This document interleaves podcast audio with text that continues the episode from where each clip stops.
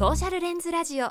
前回からの続き。子供投票制もよし。終えてですねなんか結構希望に満ちてきたんですけどよし。我々がこう政治にアクセスするというか、うん。まあ、政策理念をこうどう政治家に伝えていくかみたいなものは選挙という形でできたと思っているんですけど、はい。でもそれ以外になんか現代のやり方ってあるんじゃないかみたいなことを浩平さんおっしゃってたじゃないですか、はい。それがなんか政策企業だ。はい。もうピカーンみたいな感じではいなんか言ってたので、はいそこの話をぜひ教えていただきたいなと思ってます。はい、ありがとうございます。まさに、あの、レンさんがおっしゃってくださった通りですね、本シーズンでは、あの、民主主義をハックするということをテーマに、あの、これまでは基本的にその選挙制度みたいなものを中心に、その、いかにハックできるか、あるいは、この選挙制度、あるいは民主主義っていう仕組みそのものの OS は、あの、永遠のベータ版であり、あの、アップデートし続けられるものだという話をしてきたかなというふうに思ってるんですけども、ただ、皆さんちょっとこのシーズンめっちゃ長くなってるからもう忘れてしまってる方もいらっしゃると思うんですけどあの最初の方にやったエピソードであのトクビルさんって出てきたの覚えてますか？出てきましたね。出てきましたね。トクビルさん出てきました。よねアメリカに行った人ですよね。あのフランス人の哲学者であのアメリカ人に行ったトクビルさんっていう人がいらっしゃったじゃないですか、ちょっと思い出してほしいんですけどでそのトクビルさんがアメリカに行った時に何て言ったかっていうことをねこの今一度思い出してほしいなというふうに思ってるんですけど、はいあの民主主義っていうのはですねあの政治のことじゃないうん。政治形態のことではないですよね。であのトクビルさんのそのアメリカのデモクラシーっていう著書の冒頭で彼が言ったのは私はアメリカの中にアメリカを超えるものを見たって言ったんですよ。うん。うん。でもうあの細かいことはぜひその時のエピソードを再度聞いていただけると嬉しいんですけども、ね、アメリカの中にアメリカを超えるものって何っていう感じなんですがこれはそのアメリカっていうこの政治形態とか民主主義の形っていうのがあったとしてなんかそれは当時連邦政府っていうものがあったわけですけれども、そこだけ見たら別に大したことないじゃんって思った。うん。うん。うん。けどその大したことないアメリカの中にその自分たちのそれぞれの地域で政治とかその政府から何の援助とか支援とかもないままに自分たちの地域の諸問題を自分たちで集まってみんなで考えて解決していくっていうそういう、あのー国民の姿を見てこれ半端ねえってなってでこれがアメリカの政治形態を超えるものの中にアメリカを超えるものを見たって言ってるのはそういう部分であるとなるほどね。はい。はい、だからその徳ビレさんが言ってたようにですねこれはその民主主義の本質は私は今になっても変わっていないんじゃないかなと思っているし、で何が言いたいかっていうと選挙制度とかだけで完結するものじゃないよねっていうのが、うんうん。あのその時のエピソードでお話をさせていただいたことだと思うんですけども、まあ、これまでは、まあ、とはいえ民主主義の中でとっても重要な選挙制度っていうものを深掘って基本的に見てきたので一旦そのことを最初のエピソードで話してそのままにしちゃってたんしちゃってたんですけどもうようやくここに来てあのそっちにグググッとあのまたレンズを合わせてですねあの民主主義とは選挙のことだけじゃねえ政治のことだけじゃねえっていうのをうん改めてちょっと強調して本シーズンを終わりにしたいなというふうに思ってるんですけど。じゃあその手段が何かっていうのがさっきレンさんが言ってくれた政策企業っていう技ですね。うんうんはい技なんですね。技ですねなかなか聞き慣れないですし、はい。これ最近なんかできた言葉なんですかね？最近なんか流行ってきたしあの、はいはい。僕のボスが流行らせたいと思っている。だからまあ、はい。い、わゆる昔からはこう、はい。伝統的なこうやり方ではないっていうことなんですかね？そうですね。あのちょっと詳しく見ていきたいなっていうふうに思ってるんですけども、ああのちょっとここはやっぱり宣伝しないわけにはいかないので言っておくと、そうですあのはい。あの私たちのですねあのそのまあボスである駒崎弘樹さんがあの最近制作起業家っていう本を出されておりますのでもうぜひそちらをあの興味ある方は見ていただきたいなというふうに思ってるんですけども、はい。はい。まあじゃあ一旦この制作起業家って何と、まあ、制作企業とは何っていうことなんですけどを見てみるとネットで見るとこういうような定義がされてるっていうのを一応読みますね。はい。その社会課題等のえ解決手段となる特定政策を実現するために、え情熱時間資金人脈そして革新的なアイディアと専門性といった自らの資源を注ぎ込み、えー多大な利害関心層の議論を主催しその力や利害を糾合することで、え当該政策の実現に対し影響を与える意思を持つ個人みたいな。えむずい。ちょっとむずい。途中から何言ってるか分かんなくなったんですけどすげえことやってるっていうのは分かりましたけど、つまりですねうん。もうざくっと言うと社会課題をその独創的なアイディアとか政策を自分でひねり出して考えてしかもそれを実装できちゃう人のことうんうん。をなるほど。政策起業家っていうんだと僕は理解しました。はいはいはい。はい、であのかつてねロビーストって言われ方をしてたロビーストって聞いたことある人いるんじゃないかな、はい。ロロビーイングとかロビーストとかっていうふうに言われてる言葉があったんですけど、ですねロビーイング団体とかもねよく言われますもんね。ん。そうなんです。ロビーイング団体とかもよく聞きますよね。でこれはあのその業界団体とかが政治に対して自分たちの業界の利益っていうのをちゃんと反映させてくれるように働きかける人たちのことですけどあのちなみにロビーイングってこれねちょっとあの tips っていうかあの脇道それる話なんですけど語源が結構面白くって。うんこれもやっぱりアメリカが語源なんですけどアメリカのですねえっと当時えっとねこれねだ大体1869年から1877年の期間にあの政府を率いていたですねあのユリシーズ・ S・ グラントっていう大統領がいらっしゃったんですけど、うん。この大統領がですねめっちゃヘビースモーカーだったんですね。でめっちゃヘビースモーカーだったんですけど奥さんにホワイトハウスっていう大統領が仕事するところ、はい。ホワイトハウスでそのタバコ吸うの禁止って言われたんですよすげえはいはい。でしょぼーんってなった大統領は何をしたかっていうと、うん。でも俺タバコ吸いたいしなってなって、うん。近くのホテルでタバコ吸ってたんです。近くのホテルのロビーで、はポカポカポカポカ、うんうん。でそしたらどうやら大統領があそこのホテルのロビーにいるらしいぞってことがすぐにいろんな人に広まった、はい。でホテルのロビーでいろんな人がその大統領に政策を売り込み始めるようになってロビーイングって言われるようになった。これロビーってあの我々が知ってるホテルのロビーだったんですね。そう我々の知ってるホテルのロビー。ING ING なんですそうねそうなんですよ、そこで大統領がいるからまあ、はい。えっ、とグラントさんうん、ユリシーズ・グラントさんにちょっと大統領こういう話があってこういうことをっていうみたいなことを耳打ちしたりとかこう話しながら一緒にタバコ吸いながらうん。話して大統領にインプットしてみたいなこういうことですか、本当に。そういうこと。これがロビーイングはいはいはい。それがの語源。はいはい。はい。でそれが語源となってで、あの基本的な使われ方としてはそのさっきのちょっと繰り返しになりますけどあのある業界団体とかがその業界の利益を、うん。あのちゃんと確保するためにそれを政策に落とし込んでくださいって言って議員にあの手この手でお願いするっていうのがロビーイングはい。ですね、はい。じゃあこの政策企業って言われるものと何が違うのかっていうとまあなんかベン図で言うとかぶってる部分も多分にあるかなっていうふうに思ってるんですけどもあの基本的にこの一番最初にちょっと難しい言葉であの書いてあった定義を読み上げた時にあったんですけど社会課題解決の解決手段となる政策を実現するっていうのがとすごい重要なポイントだというふうに思っていてあの必ずしも自分の業界団体の利益とかに紐づいてないってことですね。ああそういうことか。はい、うんでかつその独創的な政策のアイデアをひねり出す。例えばその業界団体とかのロビーイングって典型的なのはもっとお給料をああの上げてくれとか、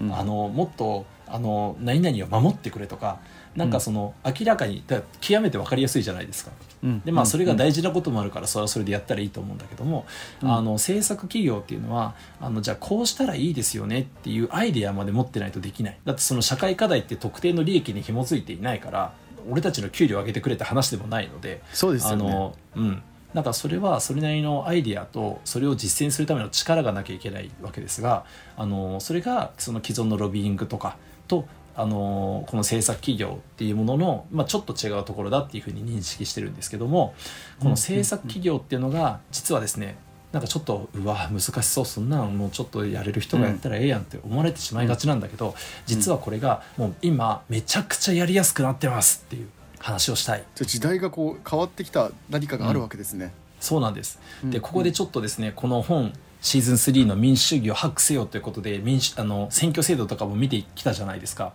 うん。ぜひちょっとここにつなげたかったから話したかったみたいなのもあるんですけどぜひちょっと思い出してほしいんですが小選挙区制になりましたよね。うんうん。でしかも今すごいネットとか SNS がウルトラ普及してるじゃないですか。はいはい。でこれらの要素が掛け合わさると何が起こるかっていうと世論のことをめちゃくちゃ気にする政府ができるんです。まずだってほらまず党の中央に権限が移ってるから党の中央がどんな政策作るか考えますよね、でじゃあどんな政策作ったら世論に受けるかなって考えるじゃないですか、うん今までだったら業界団体に受けてればよかったんだけど、業界団体に受けてるだけじゃ選挙に勝てないから、あの世論を気にすそるっかそっか。だから党はいはいはい。のその政治家の人たちは何をするかっていうとあのネットとかっていうのを見ながらあこの政策やったら受けるかもとかっていうのを考え始めてるわけですよ。でこれが良くも悪くもその官邸主導っていうことになっていってあの例えばほらアベノマスクとか覚えてます、はい。アベノマスクって。あすっげえちっちゃいやつですよね。そうすげえちっちゃいやつ。たまにああいうなんかこれ言ったらまた怒られるかもしれないけど、なんかその世世論を読み間違えちゃうみたいなことも起こるんだけど、あーただ、はいはい。あのあのこのプロセスで重要なのは なんかちょっとアベノマスクは置いといてあの重要なのはこのアベノマスクの話とかあと一斉休校の話とかあのこういうのってあの官邸がねほぼ一気に決めてるんですよ。バーンってやるって言って。であのこれって今まで起きなかったことで今までははい。あのその業界団体と俗議員って言われる人たちと官僚っていうのがいわゆる鉄のトライアングルみたいなのであって、うんうんうんもうあの政策をそこで作り込んでで最後の最後に政府に上げてでその政府はもうじゃあいいよやりましょうって言ってやる。うんっていう順番だったんです、うんうんなんだけど今ってもう官邸がやるってなって「えー、マジっすか？これやるんすか?」って「あー」とかってなって頑張って官僚が大急ぎで政治家が言ったことを形にするっていう風になっていてもう意思決定の順番が全然違ってるんですよね。あそうなんですね全然違ってるんですよ。であのこのようなあの世の中になってきた中でうん。すごいあのインパクトあったなって思っインパクトっていうか、うんうんすごい典型的だったなって思ったのがあの保育園落ちたに日本史ね。うんうん。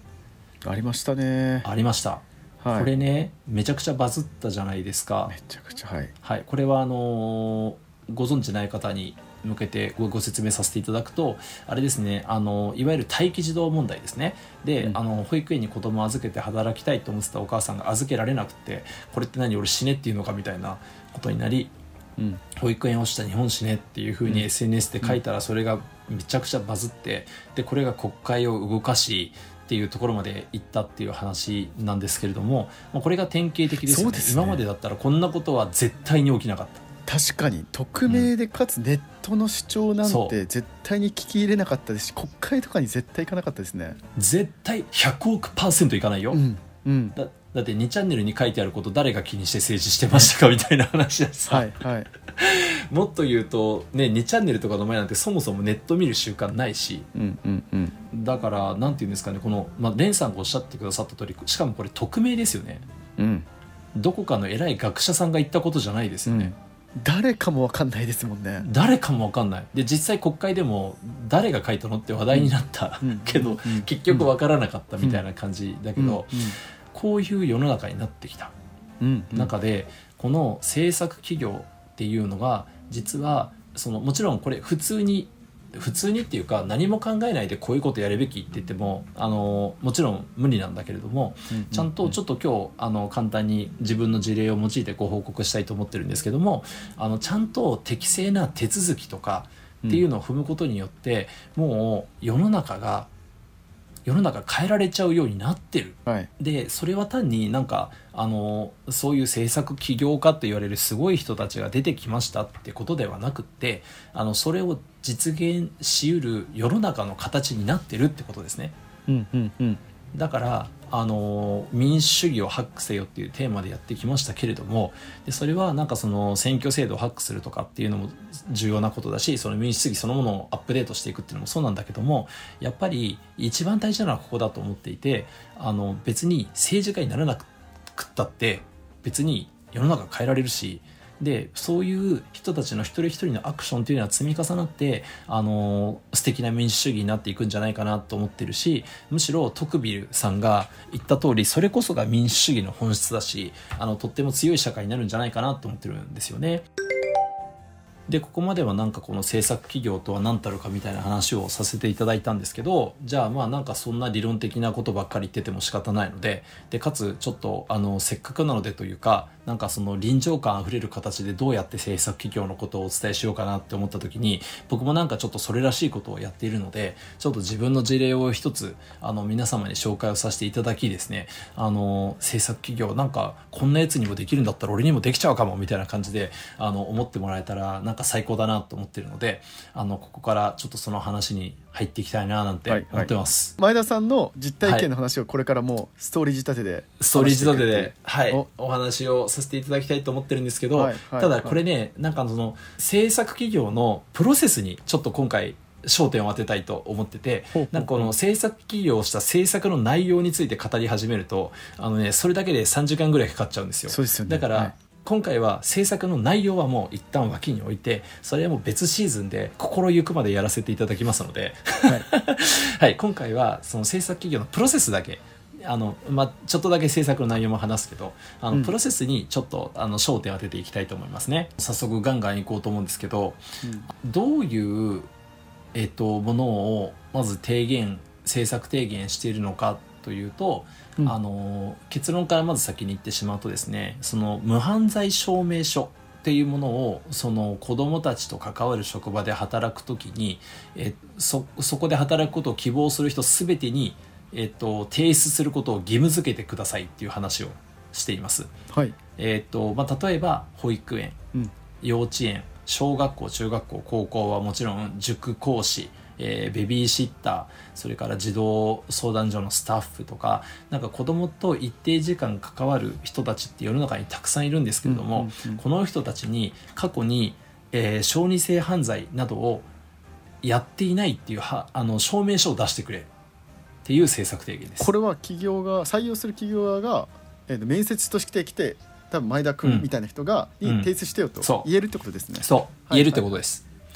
っていうのをやってくれって言ってますね、でこれはあのー実は日本版 DBS って言ってるんですけども、はい。その日本版っていうぐらいなんであの実はも元ネタはイギリスうん。のあの DBS っていう制度があるんですけれどもあのそそこではすでにそういう運用がなされているんですね。イギリスだけではなくフランスドイツカナダえーアメリカオーストラリアニュージーランドスウェーデンとかなんかそのいろんな国々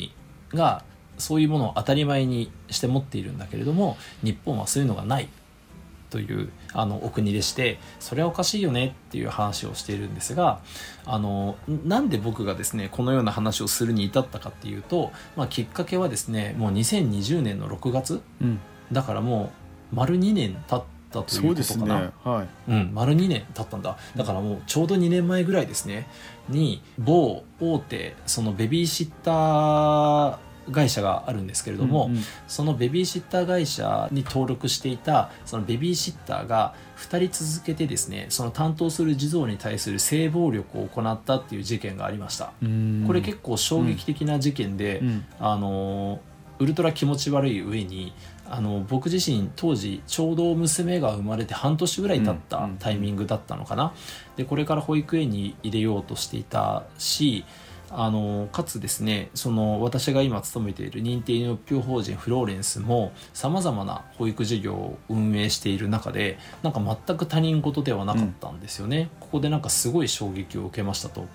で、まあ、この事件の詳細だとかっていうのはぜひ気になる方はチェックしていただきたいんですけれどもこの事件を受けてですねなんかふ普通に素朴に思ったんですよね。あの素朴に思ったというかあのこれってなんでこんなこと起こっちゃうのかなと思ってであのいろいろ調べていくと、まあ、さっき言った通りなんですけれどもこの国って、えっとね、その特にベビーシッターだとかっていうのが過去にどんな小児性犯罪を起こしててもベビーシッターに慣れちゃうんですよはいはい。一回捕まっても？一回捕まってもえ？マジか。でしかもそれがベビーシッターだけじゃなくていよくよく調べていくともっとすごくて例えば保育士って国家資格なんですけど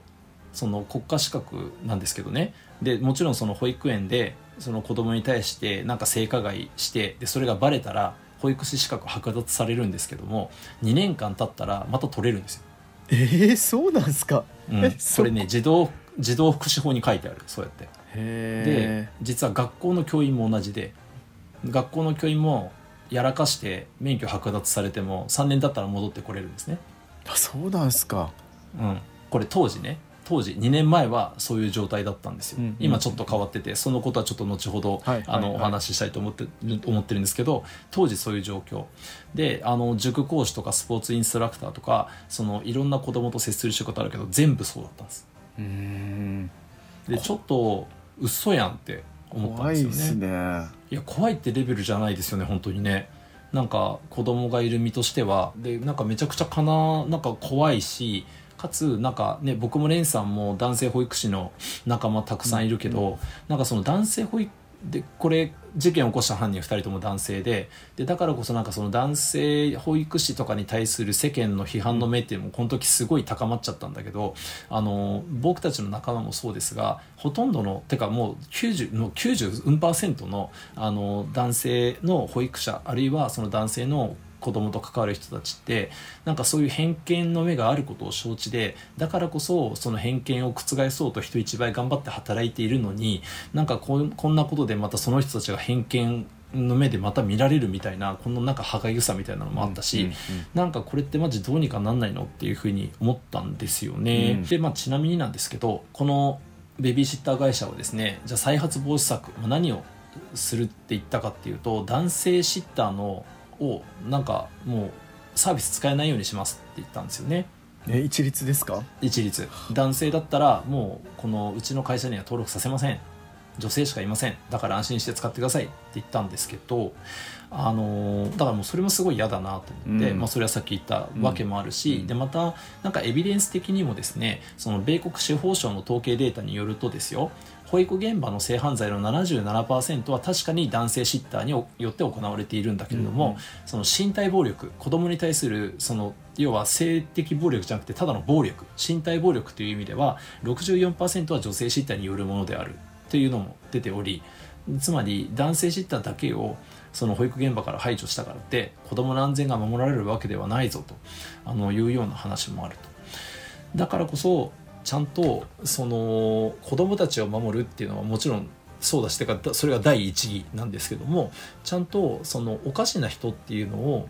だけにちゃんと的を絞ってあの保育現場とか教育現場からご退場いただかないと本当に頑張っている人たちっていうのが報われないと思うし、うんうん。また子供と関わる仕事というのは女性じゃないとついちゃダメみたいな謎のジェンダーギャップがまた生まれてしまうし、うんうん。それは本当によろしくないよねというふうに思っておると、はい、いうところですね。うんうん。あのシーズン1で少子化の話したじゃないですか、うん。でそのシーズン1の少子化の時にもうちらっと話をしたんですけれどもあのー少子化の原因って何かっていうふうに考えると、まあ、その一つが要は子育ての自己責任論とかなわけですがだからみんなで、あのー子育ての負担っていうのを社会で支え合ってやったらいいよね。はい。でそれがすごい大事なことだよね。っていう話をさせてもらったと思うんですけどじゃあその子供を社会で育てようってことでじゃあその社会に子供預けますって言って預けた先では性暴力に遭う可能性ありますけど我慢してねって言えますみたいな。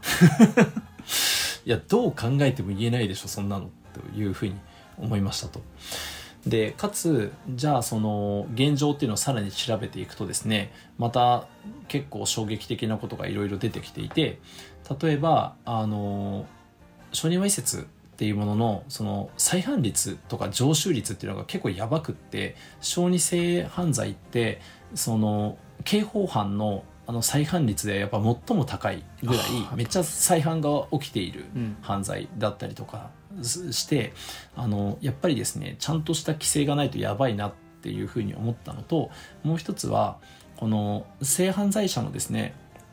その加害者の臨床に携わっている精神保健福祉士でうんかつ社会福祉士の斉藤昭義先生っていう方がいらっしゃるんですけどもその斉藤先生のあの著書「小児性愛という病」っていうのがあるんですがあのそれによればですねこの小児性犯罪の問題で受診した性加害経験者117人のうち16%がそういう子供と指導的な立場で関わる仕事についているっていうあのデータが出てたりするんですけども、うん。あのこれはちょっとややこしいんで何かっていうとあの小児性犯罪で一回捕まった人がいた時にその人たちをまああのクリニックで見ていろいろあのアンケートとか取ってみた結果あの、まあ、情報データを集めて分かったのはその人たちがまた子供とあの16%その人たちのうち16%がまた子供と関わる職場で働いているよっていうことですね。で何を言ってるかというと、まあ、ここまでほらあのベビーシッターとかあの教育現場とか、まあ、あるいはその塾講師とかスポーツインストラクターとかいろんなところでその性暴力を行った人がいた時にその業界から締め出したとしても別の業界に転職しちゃってるってことですね、うん。っていうのも分かりましたと、うんうんまあ、なんですけど今この国ではですねその例えば保育士あるいは保育現場というのは厚生労働省の管轄なんですね、で学校って当たり前で、まあ、よく知られている通り文部科学省の管轄なんですよ、はい。はいじゃあベビーシッターはっていうと例えば経済産業省がとか内閣府がとか言ってなるから、じゃあそのそれぞれの省庁に働きかけてあのじゃあベビーシッターがあのその小児性犯罪者でもなれるのはおかしいと思うんで規制してくださいって言ったとするじゃないですか。でそれすら結構難しいんですけどそれを言うと「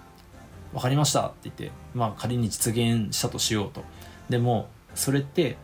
じゃあベビーシッターにはなれなくなったかもしれないけど、ね。ベビーシッターになれなくなった人がじゃあ塾講師になりますって言ったら普通になれるっていうことを言ってる。平気で飛び越えられますね平気で飛び越えられちゃうしで実はそんなやつがめちゃくちゃいるっていう。でしょうね。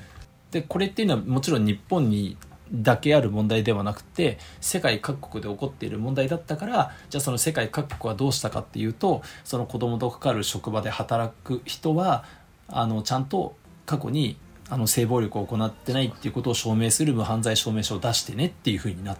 たわけですよ。はい。なんですけどあの日本は先ほども言った通りそういうのが何もない。っていう状況がありでこれはいくらなんでもおかしかろうということでここは一丁制作企業してみるかとちょっと挑戦をしてみた、えーもうまあ、当時はまだ制作企業なんて言葉も知らなかったけどね、うんうんうんえなんもないんですよね。その時点で犯罪経歴証明書を出す期間もないってことですか、犯罪経歴証明書を出す期間はあるんですよ。ああ例えば警察庁とかは出してる。ですけどあのーこれはですねまたなんかちょっと,、えっとね、細かいことを話し出すとめちゃくちゃ法律論みたいになるから なんかシシンプルに言うと、はいはい。子供と関わる職業に就く人に対してというかあの言ってみれば一般人に対してその普通の人が自分自身の犯罪歴であっても僕たちは犯罪歴をもらえない。はいはいはい。渡しちゃダメってなってる。あそうなんですね。うん。うん、なんでかというと例えば僕があの今の組織をクビになって別のところで働きたいから就職活動しようってなったとするじゃないですか。うんうんで実は僕には前科があったんですけども、うんうんうん。あのもう結構前のことであると。うん。でなのにその転職行った先の企業でじゃあ君ちょっと君履歴書にあの賞罰なしって書いてるけど怪しいからちょっと犯罪経歴書持ってきてよって言われたとするじゃないですか、うんうんまあ、そしたら持ってこざるを得ないですよね。うんはい。でもそしたらなんかは犯罪者の社会復帰みたいなものが著しく妨げられてしまうってことにつながってしまいますよね、はいはい。だからそういう人たちの人権を守るためにたとえ自分自身の加害情報であってもそれは行政は発行してはいけませんっていう法律があるんですよ。はいはいはい。そこは人権が紐づいてるわけですね。その職業選択というか。そう。ですよね。バリバリ紐づいてる、はいはいはい。でまあここでは詳しく説明しないですけど極めて限られたケースの時にだけ出してよいみたいな感じになっているんだが我々はもらえない。うん。だから自分自身にももうわからない。うん。まだ記憶にはあるんでしょうけどね、うん。っていうようなことがあると。でだからそれはあるけど今の法律ではそれは使っちゃいけないとそうかなっており、はいはい。そのような DBS みたいなことを作ろうなどという動きも政府の中にもなくっていうような状況ですね。もう何もない。うん。まっさらみたいな感じでございます。しかも業界団体ももちろんないし前田業界団体なんかない。個人の社会課題と思ったこのきっかけ一つで始まったわけですね。はい、その業界団体とかっていうのはもちろんないんですけど、はい。はい。なんかこのこういう問題なんとかしなきゃっていうます。はいはい。個々人はこう点在してるんですよ、うんうん。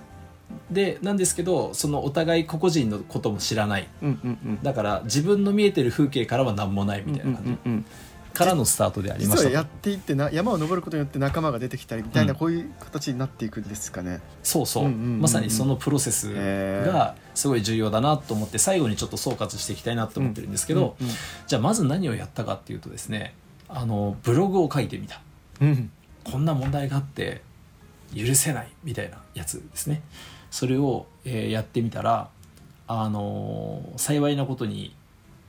バズったはい。ノート、まあバズったって言っていいのかな、まあ、だけどビュー数で言うとうん万みたいな、うんうんうん。万ビューみたいな感じですかね、まあ、だからバズったというにはあまりにもちょっとなんていうんですかこの全社会規模的にはもうコップの中の嵐とはこのことだみたいな感じなんですけど、まあでもうんそんな感じのうん。いい感触を得た、うん。であのいろんなインフルエンサーに個人的に DM とかを送りつけまくって、うん。このんブログ拡散してくれませんか？みたいな。一件一件に DM 送って「すいませんすいません」っつって。そしたら結構いろんな方がご協力してくださって結構バーってなったんですよ。うんうんうん。なんですけど、あのーそれを手土産にですねその政治家の方々に片っ端が電話してアポを取って、あのーかれこれこんなことが必要だと思います。あるいはその観光庁とかに行ってこういうことが必要だと思いますって言うんですけどもうぬかに釘とはこのことで、あのーああそうですね。じゃあって感じ。以上。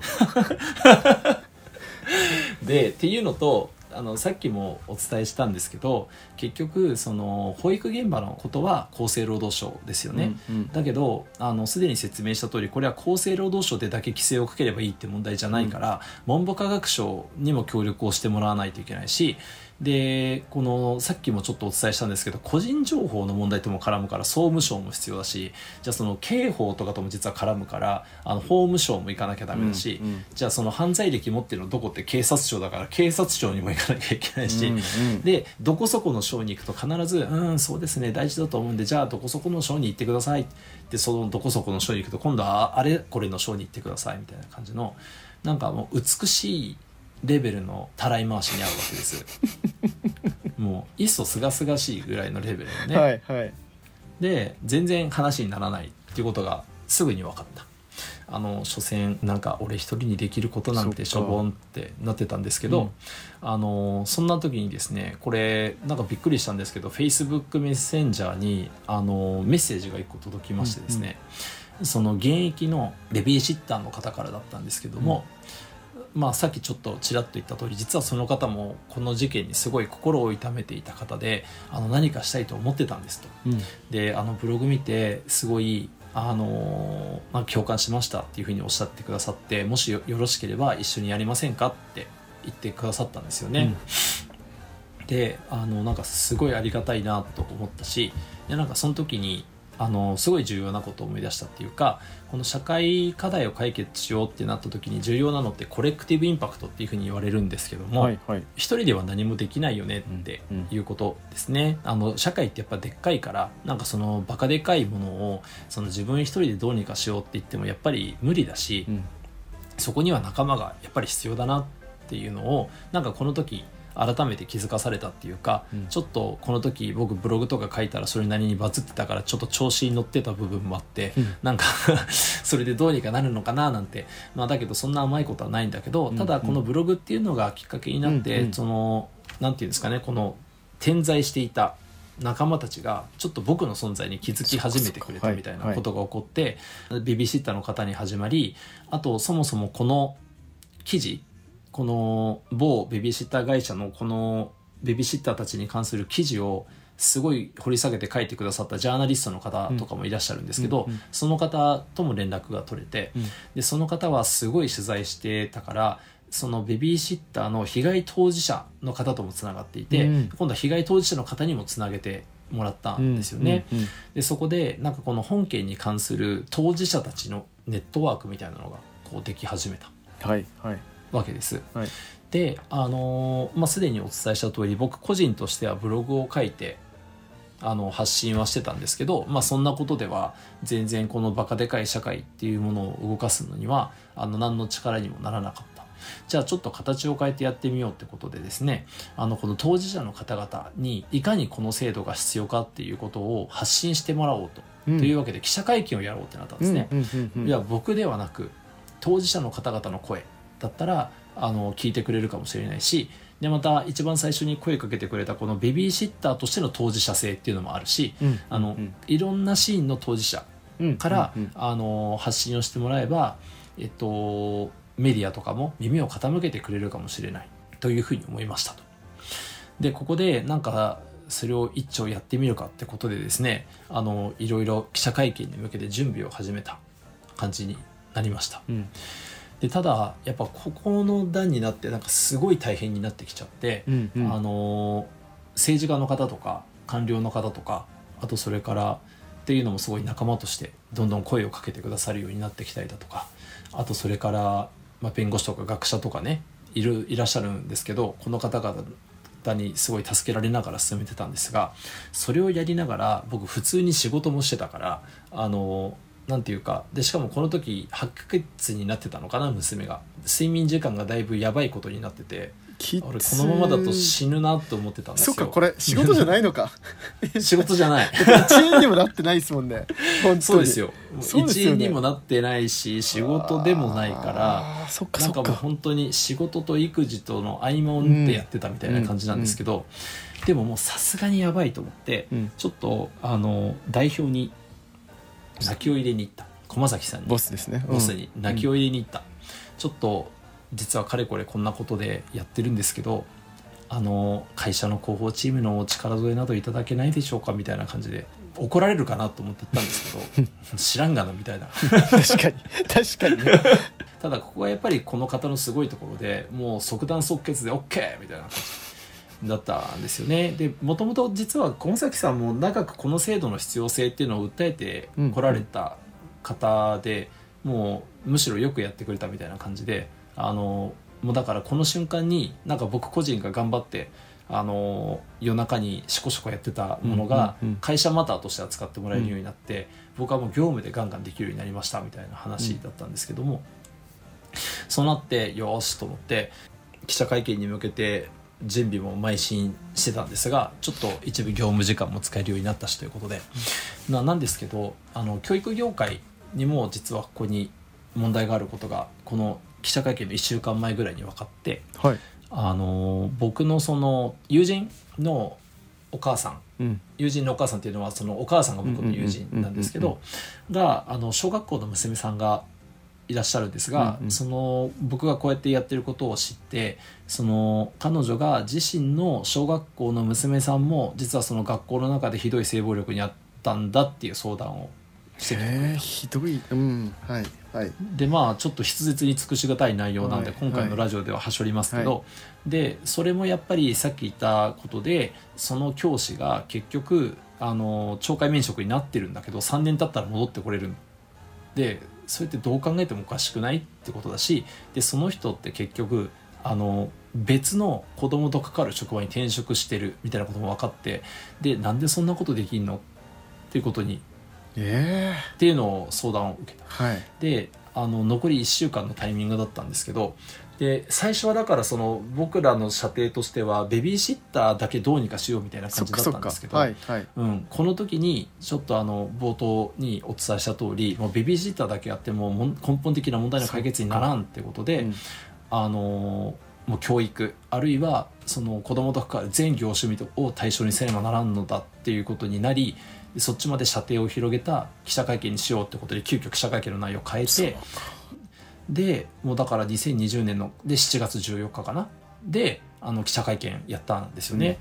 だからこれが問題が起こってからわずか1ヶ月ちょいみたいな感覚。すっごいスピードですね、うん、もうウルトラゴリゴリやりましたねこれは、はいはいでそこで厚生労働省で記者会見やったんですけどこの時に被害当事者の方々並びにベビーシッターとして子供と接する職業として働いている当事者の方々。であの駒崎さんもその保育事業を運営している立場の事業者としての立場とかからこの情報を記者会見で訴えた。この政策が必要だってことを訴えたんですけどあのこれがすごくてあの主要メディア全部行ったんじゃないかな新聞テレビ。全部これを報道してくれて一気に世論がドカンと喚起されるようになったなというふうに思っててですね。うん。でこれがまあ、いわゆる issue raising ってやつかなっていうふうに思ってるんですけど issue raising ってほらそもそもこの問題があるって知らないとそれを変えようっていう世論が生まれないから、うんあのまずここで関心が集められたかなというふうに思いましたと。でこうするとですねあのようやくこの段になって「え何これ?」ってなって政治家の方々が話を聞いてくれるようになり始めるっていうことになるんですね。ここが転機だったんですねそうでここであの冒頭のことを思い出してほしいんですけど多分従来の、あのー政治だったら多分こんなことは起こらなかったかもしれない、はいはい。だってもうあのーふーんって終わってたかもしれないけど今はこれだけ世の中で話題になってるんだっていうふうに認知するとじゃあやんなきゃっていうふうになり始めるんですよね。これがだからすごいあの今のあのなんだろうな世の中のすごい大きなポイントだなというふうに思ってるんですけどで実際すごいことが起こってですね、うんその記者会見がやった2日後ぐらいだったかな森雅子当時の法務大臣から連絡が来てあの明日来る？みたいな。えそんなことあるんですか？っていうのがコマさんのところに連絡が入って。すごいな。明日あ明日みたいなことになって あのもうまた広報チームとてんやわんやでもう突貫工事でなんかいろいろお伝えしたいたいお伝えしたい内容とか整理してあの大臣室行ってすごかったですよ法務省の大臣室。うわこんなんなってんだ大臣室って言って、まあ、それは別に本論と関係ないから今度にしますけど。でなんか一緒に話をして